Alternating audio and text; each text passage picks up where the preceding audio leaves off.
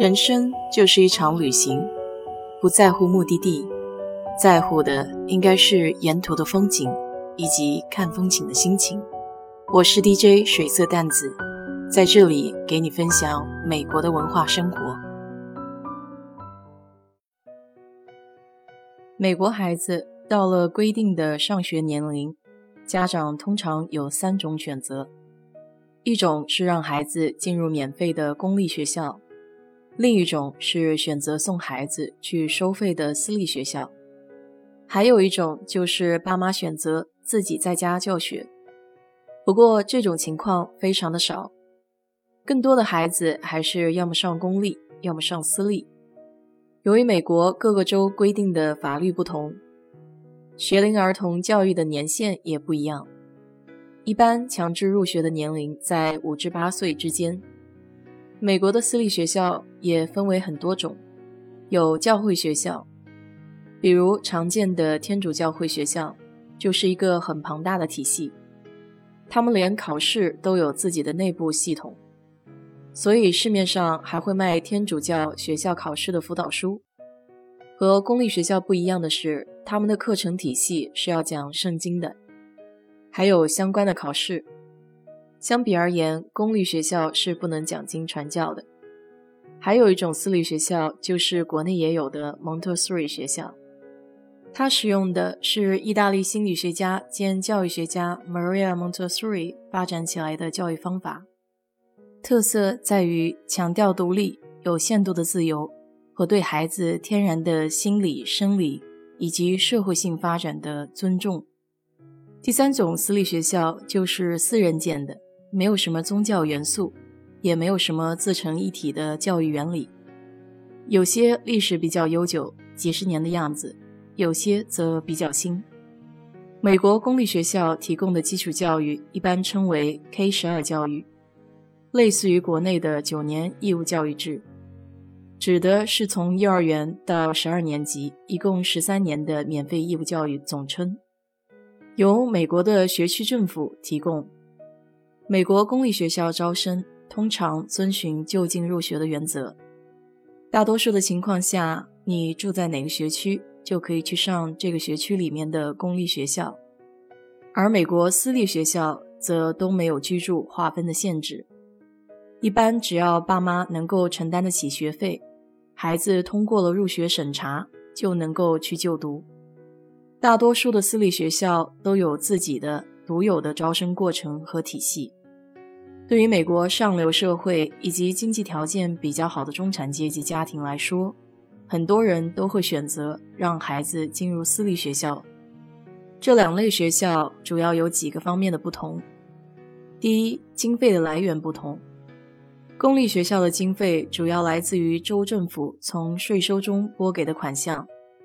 联邦政府给予科研、购置图书设备和向学生提供各种资助。孩子的学费是免费的，父母只需要交部分的学杂费和偶尔学校组织活动的费用，可以说基本上不用花什么钱。私立学校是自主盈亏，学校的经费来源主要是校友的捐赠，其次是向学生收取比公立学校高很多的学费，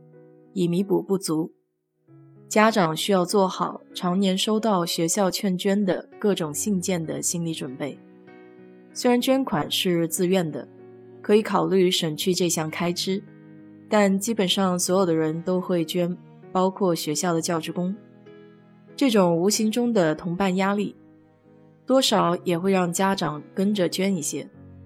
这些都是除学费之外的额外资金负担。但好处是可以指定捐的钱用在哪些方面。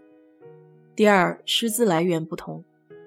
美国各个大学几乎都有自己的教育系，毕业的学生可以考取相应的教师资格证，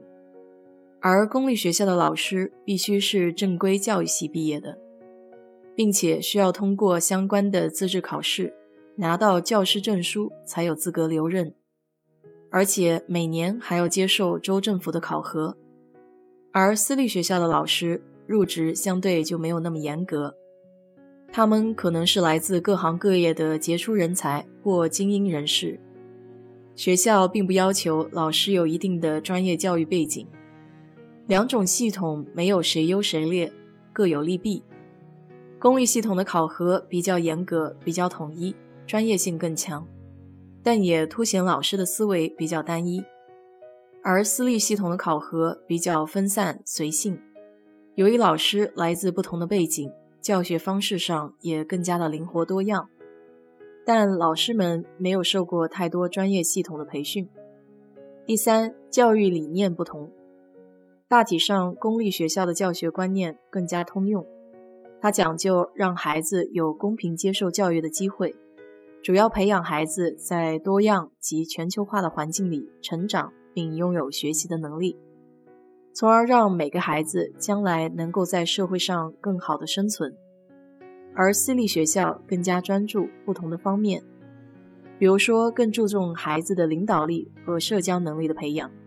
提供多样的社会资源，从而锻炼和培养孩子成为未来的精英型领袖人才。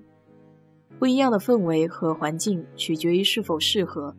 家长需要理性的选择。最后一个最大的不同在于社交圈，就像电视剧《三十而已》里面的顾佳，费尽心思让自己的孩子上好的私立学校，一方面是考虑教育的观念。另一方面，则是考虑社交圈。私立学校需要自己缴费，相对对家庭收入就有一定的要求。在美国，能满足中产阶级收入的，大多来自医生、律师或其他收入相对应的领域。但这样也存在一个问题，就是孩子们的家庭背景都差不多，接触的都是同一个阶层，可能对多样性方面有所缺失。其实，除了公立和私立学校，美国还有其他类别的学校可以考虑，比如 charter school 特许学校，它拥有公立学校的性质，资金是来自于政府的拨款，但是办学的形式却像私立学校。很多特许学校是由家长自己发起创办的，或者由一些公立学校转型而来，并且得到本地家长和老师的支持。这对于喜欢私立学校教学模式，但却对高昂学费望而却步的家长来说，是一个比较适中的选择。学校通常会有自己的办学特色，有的是以科学为主，有的是以音乐、体育、美术为主，有的则是以学术为主。他们只要让学生与其他公立学校的孩子一起参加考试，并达到一定的考核标准。就可以一直办下去。每四到五年会有一个审核，如果不达标，也会面临被关闭的风险。一般特许学校都可以自主招生，老师也可以根据现有的学生决定开设一些特有的课程。当学校没有办法满足所有招生需求的时候，就会产生抽签入学的制度。越好的学校，等待的时间就会越长，被抽中的几率也会越低。因为一部分的抽签名额是留给在校孩子的兄弟姐妹的。特许学校在美国是个有争议的话题，以后有机会我再深入的学习一下，给你分享。好了，今天就给你聊到这里。如果你对这期节目感兴趣的话，欢迎在我的评论区留言，谢谢。